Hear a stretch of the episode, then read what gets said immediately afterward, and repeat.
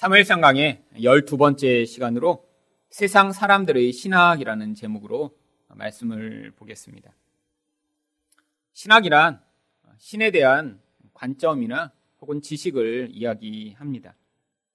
예수님을 믿는 사람들만 하나님에 대한 신학을 가지고 있는 것이 아니라 세상 모든 사람들도 그들이 신이라고 생각하는 존재에 대한 신학을 가지고 있습니다. 심지어는 신은 없다라고 주장하는 무신론자들도 그들은 나름대로 무신론적 신학인 유물론적 신관을 가지고 있는 것입니다. 결국 세상의 어떤 사람도 이런 신에 대한 관점이나 지식이 없이 살 수 없는 것이죠. 그런데 세상 사람들이 가지고 있는 이 신에 대한 관점이나 지식은 왜곡되고 잘못되었습니다. 왜냐하면 영적인 생명이 단절되면서 영적인 세계에서 세상을 통치하시는 이 하나님에 대한 온전한 지식을 인간은 가질 수 없게 되면서 자기의 욕망과 두려움이 만들어낸 거짓 신에 대한 그런 기대, 오해를 자기의 신학으로 가지게 되었기 때문입니다. 오늘 성경 말씀에 보시면 하나님에 대해 이렇게 세상적인 신학을 가지고 접근하던 사람들의 이야기가 나옵니다. 하나님이 블레셋에 마치 포로가 되신 것처럼 잡혀가시자 하나님은 그곳에서 다곤 신의 머리를 자르시고 손목을 자르시는 심판을 행하시고 또한 그 블레셋 사람들에게 재앙을 내리셔서 그들이 아주 고통하도록 만드십니다. 그 이야기가 사무엘상 5장 11절과 12절에 이렇게 나옵니다. 온 성읍이 사망의 환란을 당함이라 거기서 하나님의 손이 엄중하심으로 죽지 아니한 사람들은 독한 종기로 치심을 당해 성읍이 부르짖음이 하늘에 사무쳤더라. 아주 심각한 상황이죠. 여호와의 괴를 뺏어오기만 하면 그들의 승리가 영구해질 것이라고 생각했는데 오히려 그 여호와의 괴 때문에 너무너무 고통해서 그 고통의 외침이 하늘에 닿을 정도로 이렇게 심각한 상황이라니요. 이렇게 심각해지자 그들이 해결책을 찾기 시작합니다. 이 블레셋 사람들이 해결책을 찾는 이 과정 가운데 바로 세상 사람들이 신에 대해서 어떠한 신학을 가지고 있는지가 드러납니다. 세상 사람들의 신학은 무엇인가요? 첫 번째로 신이 보복할 것을 두려워합니다. 1절 말씀입니다. 여호와의 개가 블레셋 사람들의 지방에 있은지 일곱 달이라. 지금 하나님의 괴로 말미암아 엄청난 심판이 도래하고 있는데 그러면 그들이 이 괴 때문에 이렇게 고통 당하면 빨리 그 괴를 돌려보내든지 처리를 했어야 되는데 지금 일곱 달이나 그 괴가 블레셋 지경에 머물고 있습니다. 성경에서 일곱은 항상 완전함을 이야기하는 하나님의 숫자입니다. 일곱 달 동안이나 그 지역에서 이 괴가 머물러 있었다는 것은 지금 하나님의 심판이 완전하게 임하고 있음을 이야기하는 것이죠.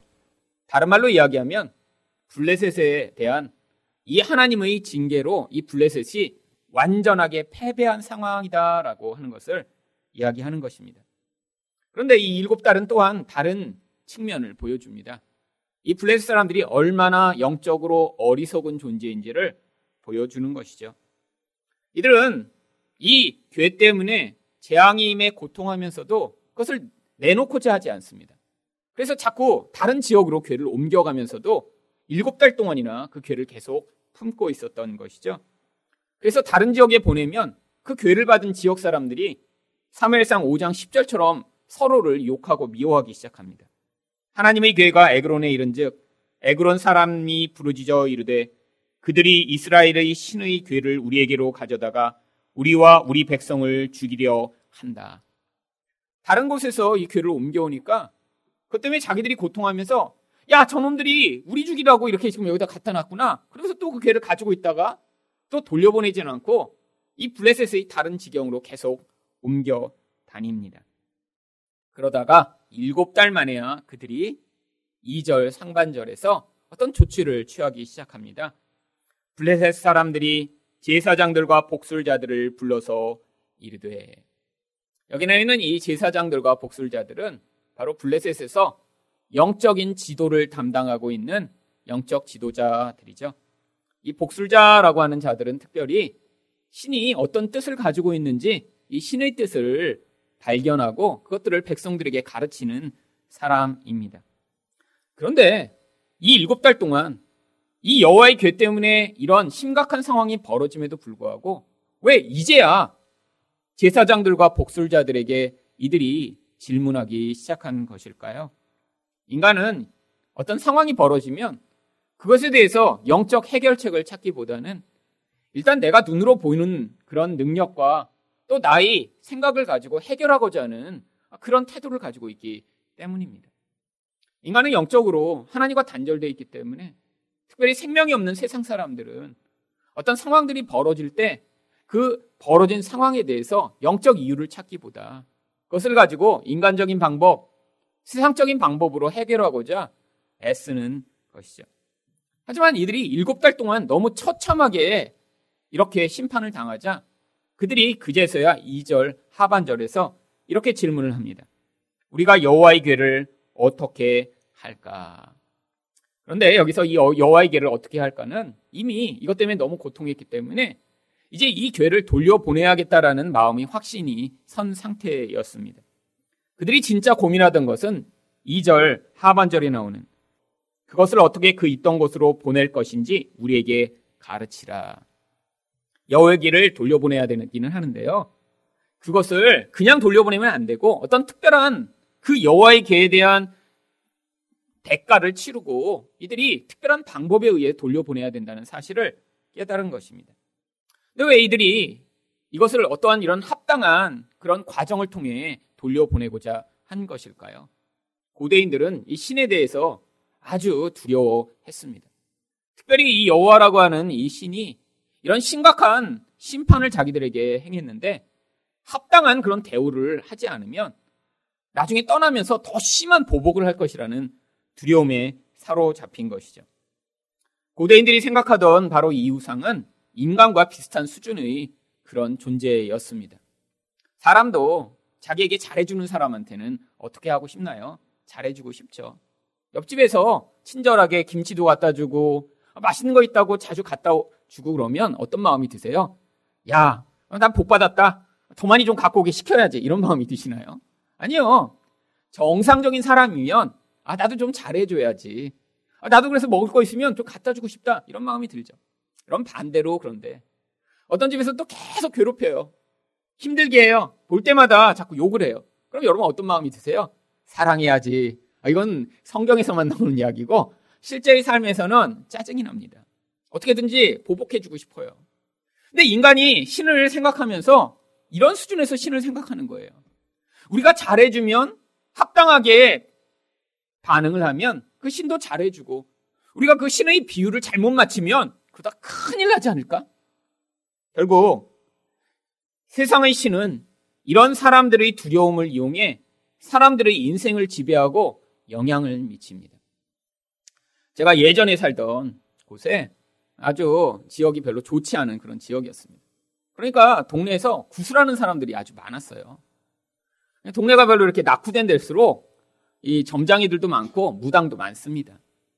그래서 그 동네에 무당들이 이렇게 구슬하고 뭐 작두 탄다 이런 얘기들도 들리고 하는 적이 있었는데 구경 가려고 하다가 저 이번에 가지 말라고 하시더라고요. 예수 믿는 애가 뭐 그런 데 가냐고. 그래서 그냥 구경만 하면 안 되냐 그랬더니 아, 잘못하면 안 된대요. 그, 그렇게 약한 애가 갔다가 큰일 날 수 있다고. 소리만 듣고 구경을 못 갔어요, 한 번도. 그런데 저희 집 바로 밑에 집에서 또 구슬하는 거예요. 이렇게 생각을 했는데 어머니가 얘기하시더라고요. 그집 아주머니가 동티에 걸리셨대요.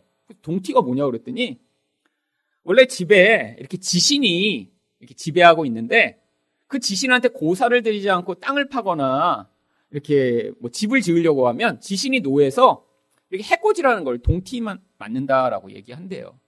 근데 이 밑에 집 아주머니가 김장독을 팔려고 지신한테 고사를 안 드리고 땅을 파다가 지신이 노해갖고 병에 걸린 거예요. 허리를 삐끗해갖고 아프기 시작했대요. 그랬더니 못 일어난다는 거예요.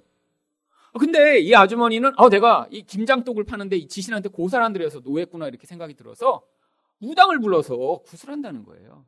근데 무당이 누군가 보니까 또 그 집 바로 옆에 있는 어, 조그만 구멍가게 할머니셨습니다. 그래서 어, 제가 맨날 가서 사탕 사고 그러던 가게였는데 아니 그 할머니가 무당이셨냐 그랬더니 무당이 잘 안 돼서 겸직하고 계시대요. 그래서 동네에서 이렇게 문제가 생기면 싼 값에 이 동네 구멍가게 할머니를 불러다가 거기서 이제 구슬하는 거예요. 놀라운 일이 벌어졌습니다. 그때만 해도 아이고 이 정말 할머니들 그냥 뭐 하는 짓이야 이렇게 생각을 했는데 그 구슬하고 그 아주머니가 나으셨다는 거예요. 그래서 동네에서 다시 걸어 다니시는 거를 보게 되었습니다. 여러분 정말로 지신한테 고살 드리고 구슬 드렸더니 그 지신이 치료해 주신 건가요? 아니요. 인간이 이런 두려움에 사로잡혀 있고 아니 김장도 파다 허리 삐끗할 수 있죠. 그러고 나서 그 두려움에 사로잡히니까 또 마귀가 그 두려움에 영원히 사로잡히도록 그러한 생각을 그들이 마음 가운데 이런 기회들을 통해 강화하는 것입니다. 여러분 바로 지금 블레셋 사람들이 가지고 있는 신에 대한 관점이 이 정도 수준인 거예요. 우리가 합당한 어떤 대가를 치르지 않으면 아니 이제까지도 엄청나게 무서웠는데 다 몰살당하는 거 아니야? 이런 두려움에 사로잡히니까 그거에 대해 지금 적절한 반응을 하고자 제사장들에게 요청을 한 것이죠. 근데 제사장들이 어떤 해결책을 내놓나요? 3절 상반절입니다. 그들이 이르되 이스라엘 신의 교회를 보내려거든 거저 보내지 말고 그에게 속건제를 드려야 할지니라. 이들이 그러한 합당한 보상으로 내놓은 것이 속건제입니다. 이 속건제라고 하는 아사함이라고 하는 단어는 이렇게 어떤 죄를 지었는데 그 죄가 직접적인 피해를 일으킨 죄일 경우에 이런 제사를 통해 그 피해를 보상하며 그 죄에 대해 용서를 구하는 그런 제사입니다. 바로 이 아삼이라고 하는 이 속건제가 하나님 앞에서 드려야 하는 것은 하나님의 성물이라고 여겨지는 이 교회에 대해서 지금 직접적으로 그들이 그것들을 납치해 와서 문제를 일으켰기 때문에 아 우리가 이 교회에 대해서 이렇게 합당한 반응을 하지 않은 것을 용서해 주세요라고 하는 그러한 제사로 드리라고 한 것이죠. 그래서 그들이 이런 제사를 드려야 하는 이유에 대해서 3절 하반절에 이렇게 이야기합니다. 그리하면 병도 낫고 그의 손을 너희에게서 옮기지 아니하는 이유도 알리라. 이런 제사를 드려야 하는 진짜 이유가 무엇이라고 하는 것이죠? 왜 병이 나왔는지 그 이유를 알면서 다시는 이런 재앙을 당하지 않도록 그들이 바로 이런 자기 잘못에 대해 용서를 구하는 제사를 드리라라고 이야기를 하고 있죠. 여러분, 교회 다니면서도 이런 세상적인 수준의 신학을 가지고 하나님을 믿는 사람들이 많이 있습니다. 이번 주에 또 어떤 목사님이 황당한 이야기를 하셔서 제가 목사로서 무척 창피해진 경우가 있었습니다. 바로 영암에 있는 어떤 목사님이 이 포항에 지진 난 게 종교인 과세를 내년부터 이렇게 하기 때문에 하나님이 진노하셔서 이 지금 포항에 지금 지진을 보내셨다라고 지금 얘기를 하셔갖고 저는 그런 생각 안 하고 있다는 걸 알려드리기 위해 지금 제가 설교 시간에 일부러 말씀드리는 거예요. 여러분 그렇게 생각하는 사람이 그게 아주 희귀하고 이상한 것입니다. 일본에 쓰나미 온 게 우상 성겨서 쓰나미 온 거라고 얘기하고 여러분 하나님이 그렇게 뭐 종교인 과세한다고 이 국가적 재난을 보내셔갖고 힘들게 하시는 그런 하나님인가요? 여러분 세상 사람의 수준에서 지금 하나님을 믿고 있는 것이죠. 여러분 하나님 그런 분 아니세요. 우리가 어떤 잘못을 했다고 그렇게 우리 삶에 대해 그런 식으로 보복하시는 그런 하나님이요. 여러분 우리 죄에 대한 대가는 죽음입니다. 여기 계신 어떤 분도 그 죽음의 무서운 형벌로부터 자유로울 수 있는 분이 아무도 없어요. 여러분이 어떤 행위로 잘못하고 어떤 한두 번의 악한 짓을 한 것 때문에 대한 그러한 대가가 아니라 우리는 근원에서부터 하나님을 하나님으로 인정하지 않는 우상 숭배자들이며 죄인이기 때문에 하나님부터 심판을 받아 다 죽을 수밖에 없는 자들이에요. 근데 그 하나님이 그것에 대해 우리에게 이렇게 무서운 보응을 하셨나요? 아니요, 우리 하나님은 우리를 죽여야 할 그 자리에 예수 그리스도를 대신 세우셔서 예수님을 죽이셨습니다. 그래서 지금 우리를 향해 어떤 반응을 하고 계신가요? 내 아들과 맞바꾼 자들로 우리에게 지금 반응하고 계신 거예요.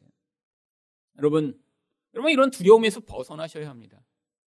여러분, 우리 하나님은 쪼잔한 하나님은 아니세요. 그런데 하나님 백성의 삶에 관심을 기울이세요.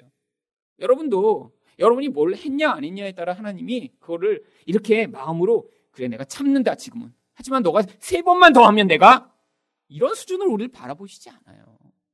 하지만 그런 반복되는 문제의 근원이 여러분이 영적인 근원 안에서 여러분이 삶과 관계에 영향을 미치고 있는 영향력이라면 하나님이 우리 인생 가운데 나타나는 고난의 과정, 징계의 과정을 통해 하나님이 우리의 본질을 바꾸시고자 개입해 오시는 것입니다.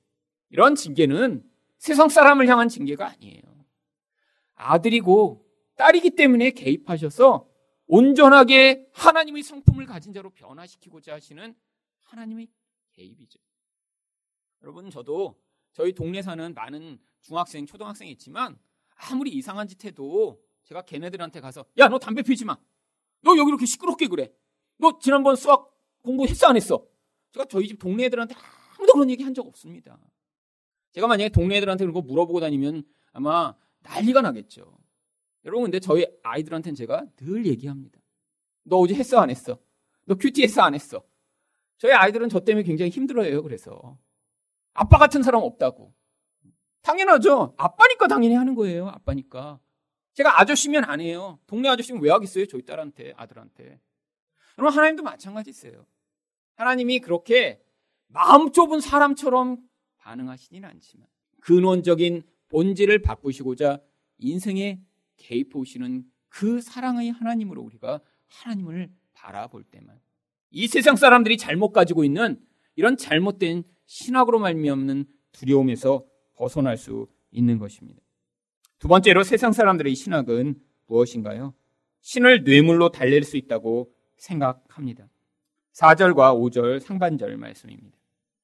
그들이 이르되 무엇으로 그에게 드릴 속건제를 삼을까 하니 이르되 블레셋 사람이 방백의 수요대로 금 독종 다섯과 금쥐 다섯 마리라야 하리니 너희와 너희 통치자들에게 내린 재앙이 같음이니라.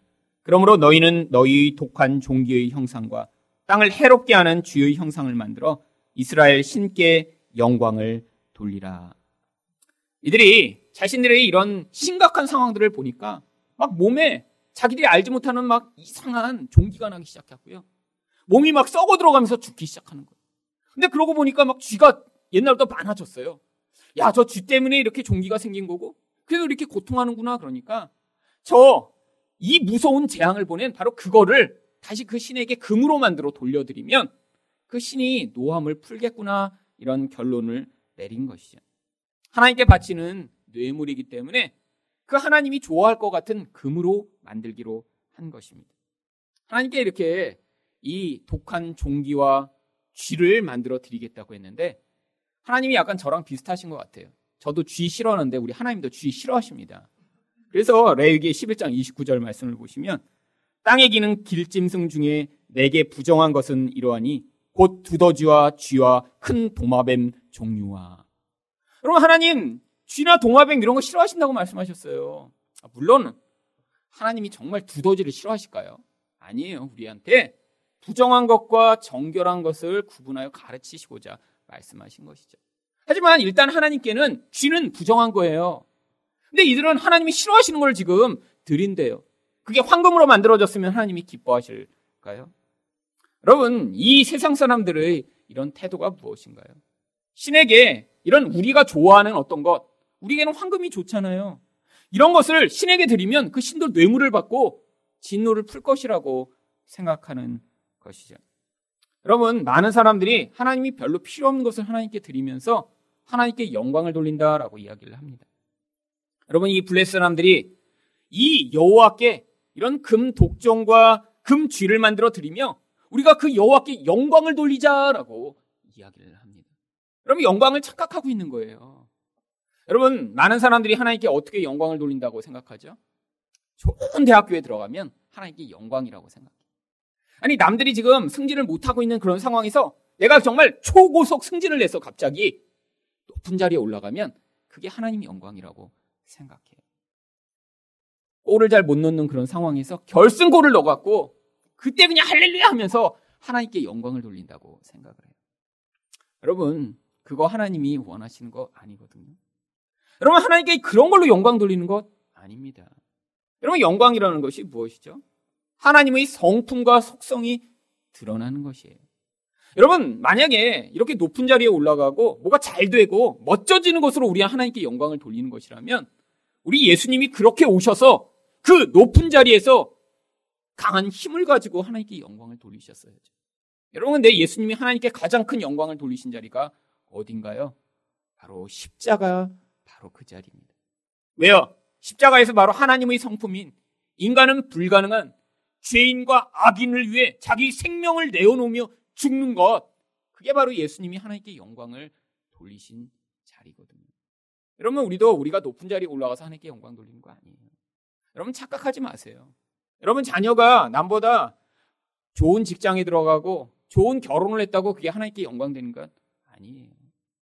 여러분, 하나님께 영광을 돌리는 것은 세상 사람은 할 수 없는 낮아진 자리에서 이렇게 세상이 볼 때는 부끄러운 그런 모습을 가지고 있지만 거기서도 여전히 낙심하지 아니하고 믿음으로 하나님을 붙들며 하나님의 성품인 사랑과 긍휼과 공유와 은혜의 모습을 드러낼 때 그게 하나님께 영광을 돌리는 것입니다. 여러분 많은 사람들이 예수를 믿으며 영광이라는 것을 착각하고 있어요. 하나님은 지금도 우리를 통해 하나님의 영광을 보여주시기를 원하십니다. 여러분 기독교에도 이 영광이 왜곡되게 들어왔어요.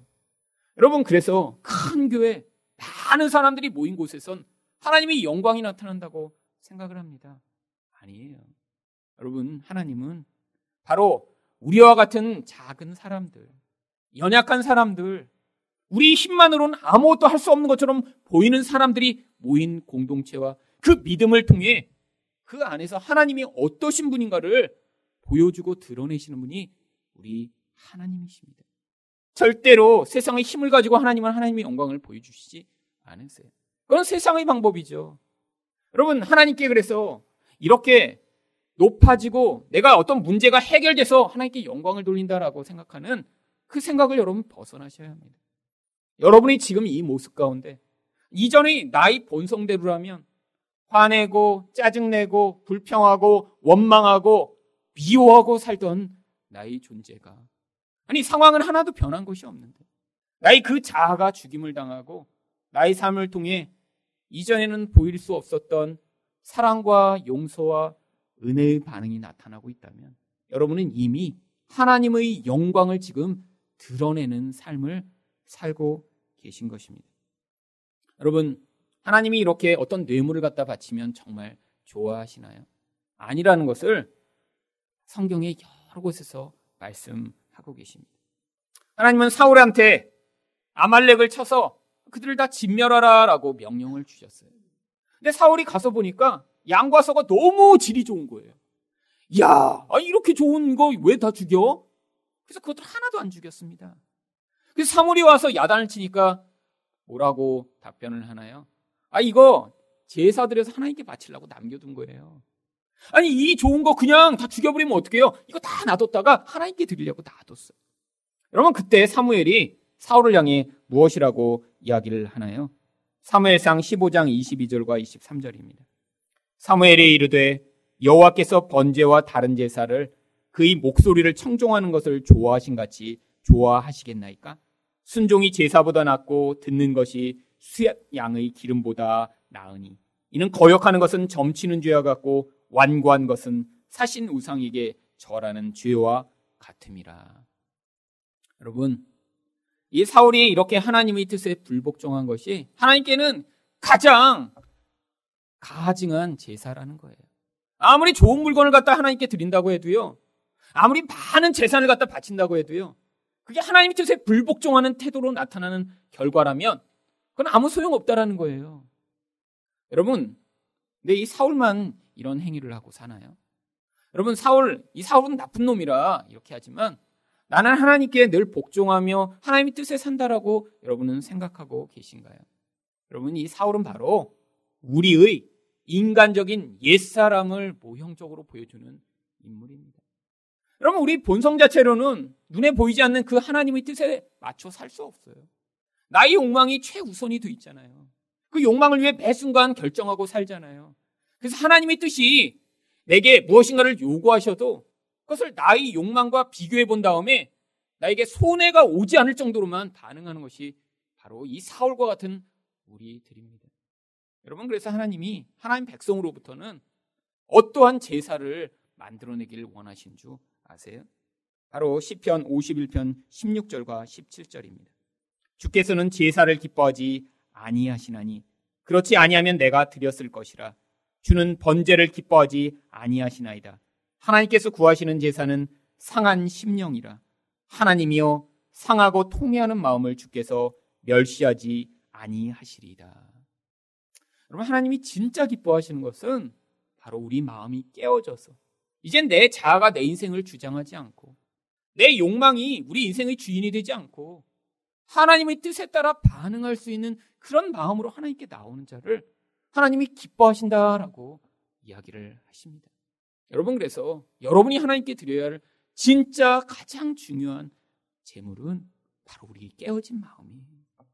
여러분 우리 마음이 정말 무슨 황금으로 만들어진 아름다운 것인가요? 여러분 그 깨어진 옛 자아의 모습을 여러분 정말 깊이 있게 바라보시면 추하고 이기적이고 더러운 것이 가득하고 욕망과 분노가 가득한 그런 존재입니다. 근데 하나님이 그거를 원하시는 거예요. 왜요?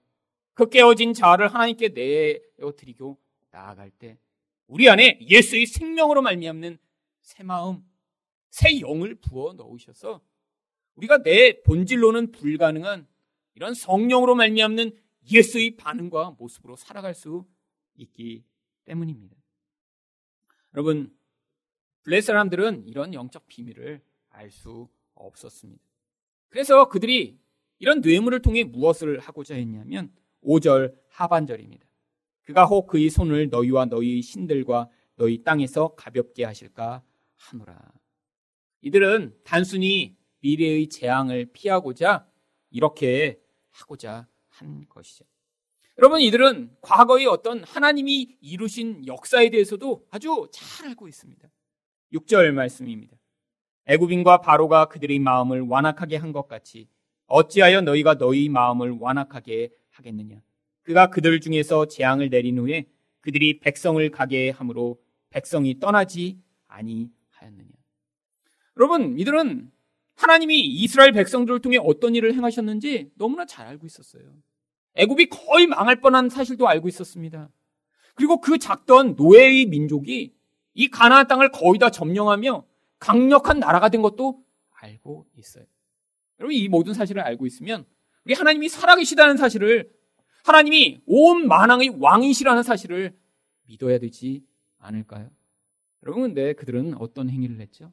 알고 있으면서도 그 여호와의 계를 사로잡아 자기들의 포로인 것처럼 대우하려고 했던 것입니다.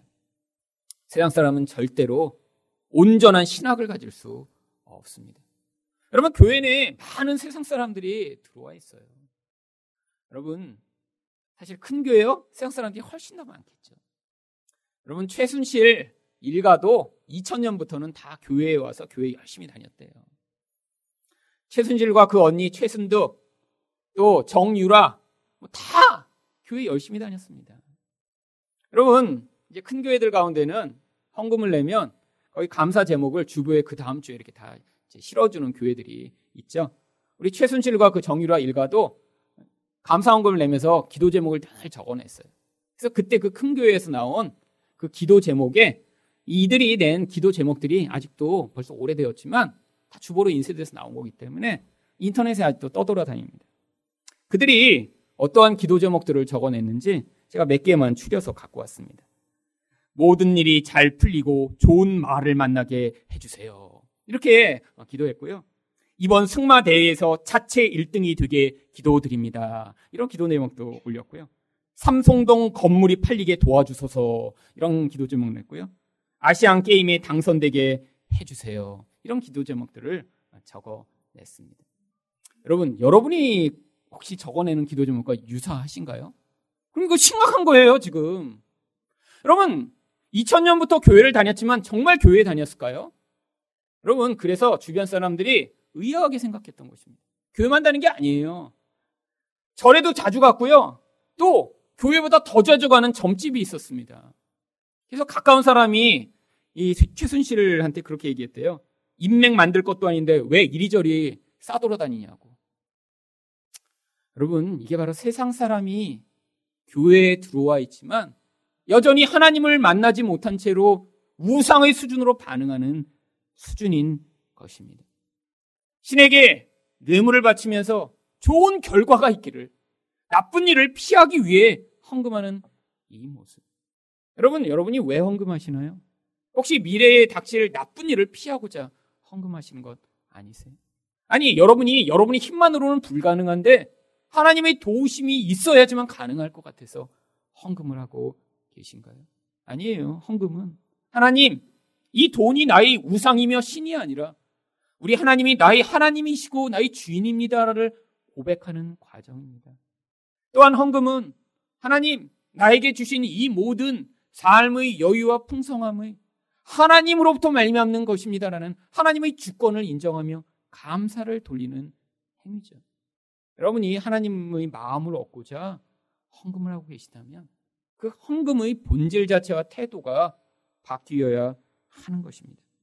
마지막으로 세상 사람들의 신학은 무엇인가요? 신의 능력을 상황으로 시험하고자 합니다. 이들은 신을 다시 이스라엘로 돌려보내고자 어떠한 특별한 일을 하기로 합니다. 첫 번째 조건은 7절 상반절을 보시면 그러므로 새 수레를 하나 만들고 멍에를 메어 보지 아니한 소를 먼저 선택하는 것입니다. 여러분 모든 야생 짐승들은 누군가 이렇게 멍에를 메거나 줄을 매면 다 싫어합니다. 여러분 야생이라는 게 뭐죠? 길들여지지 않았다라는 것이죠.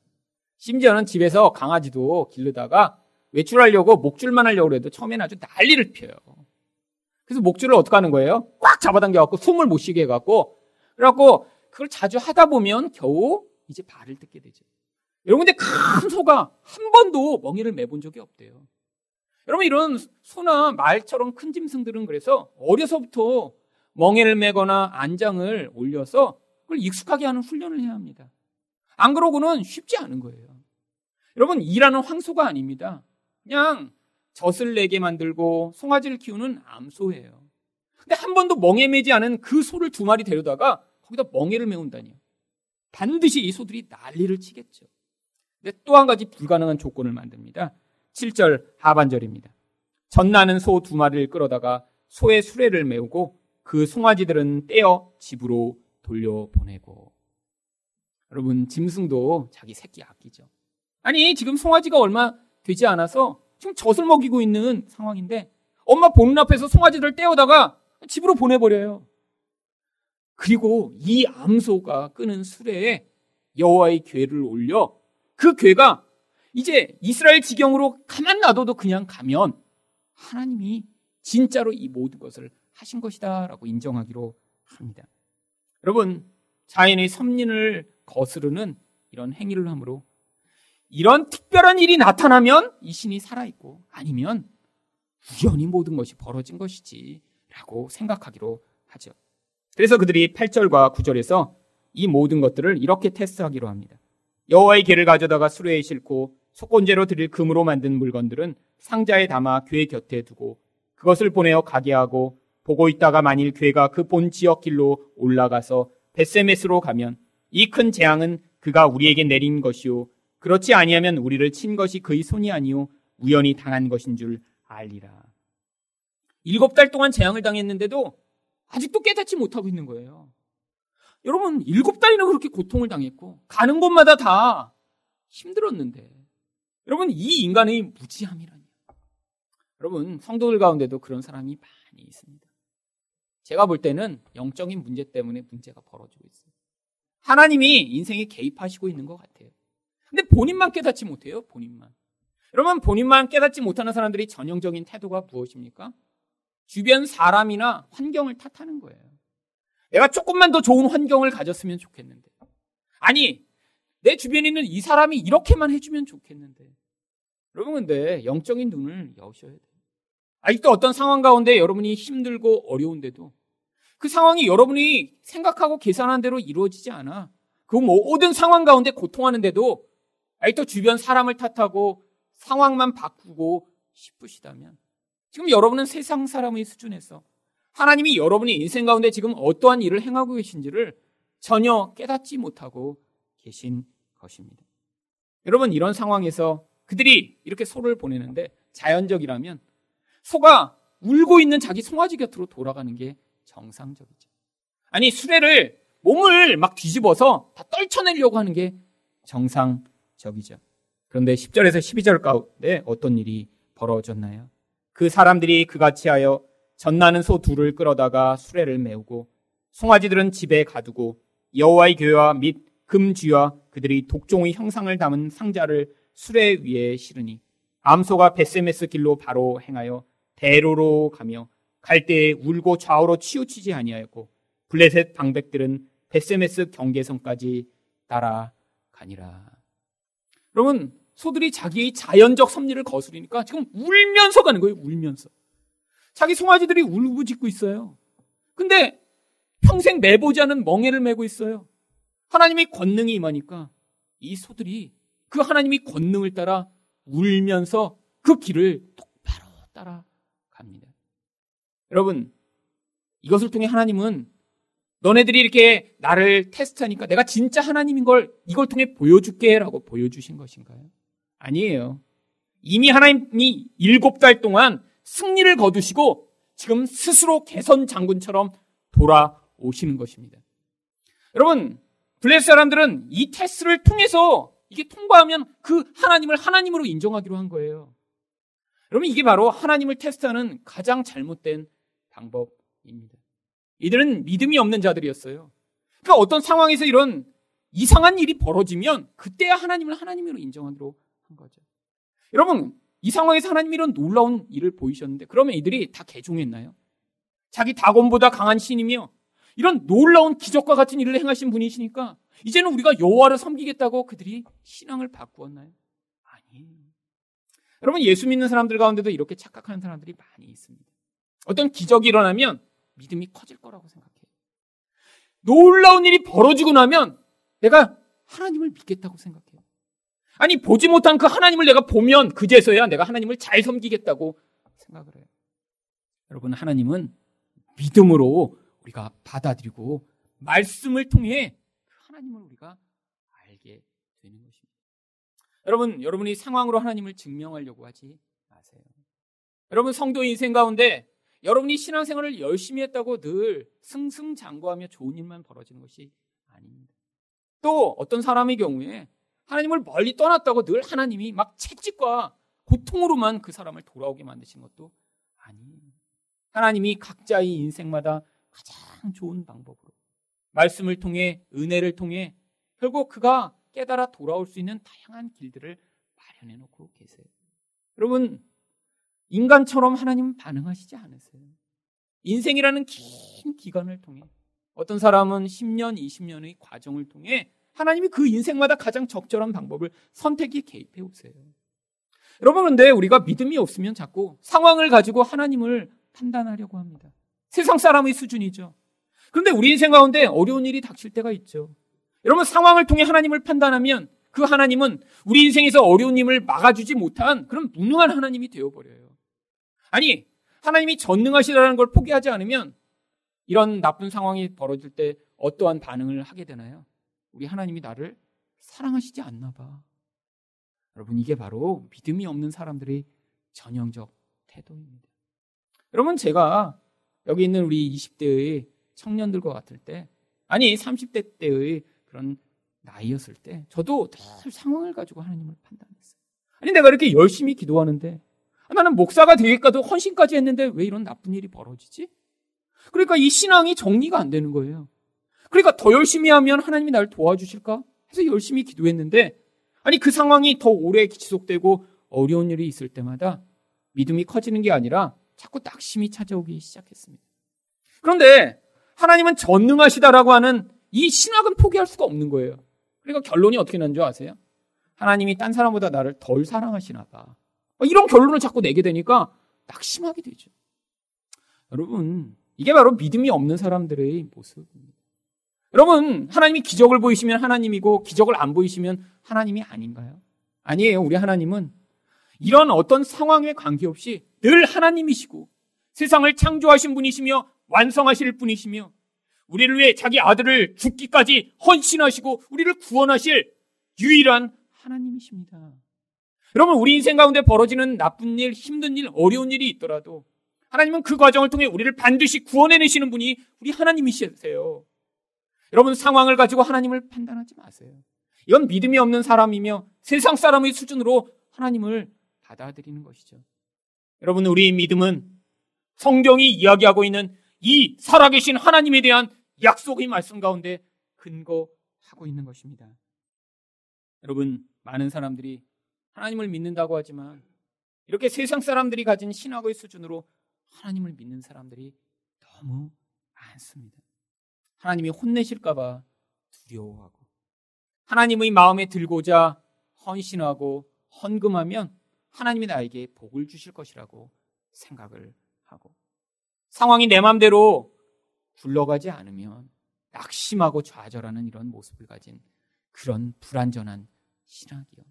여러분 성도는 예수 그리스도를 통해 우리에게 베푸신 그 확실한 복음의 진리 위에 서서 아 나라는 존재가 그 예수라고 하는 그 온전하신 분과 같은 존재구나. 하나님이 나를 향해 그 예수를 죽이실 만큼 나를 소중히 여기시고 사랑하시는구나라는 그 사랑의 근거의 확신을 가지고 말씀이 가르치는 그 하나님이 어떠신 분인가를 믿는 자들이 바로 바른 신학을 가진 성도들인 것입니다. 바른 신학으로 이 하나님과 바른 관계를 맺어 하나님이 주시는 이 복음이 놀라운 은혜를 누리시는 여러분 되시기를 축원드립니다.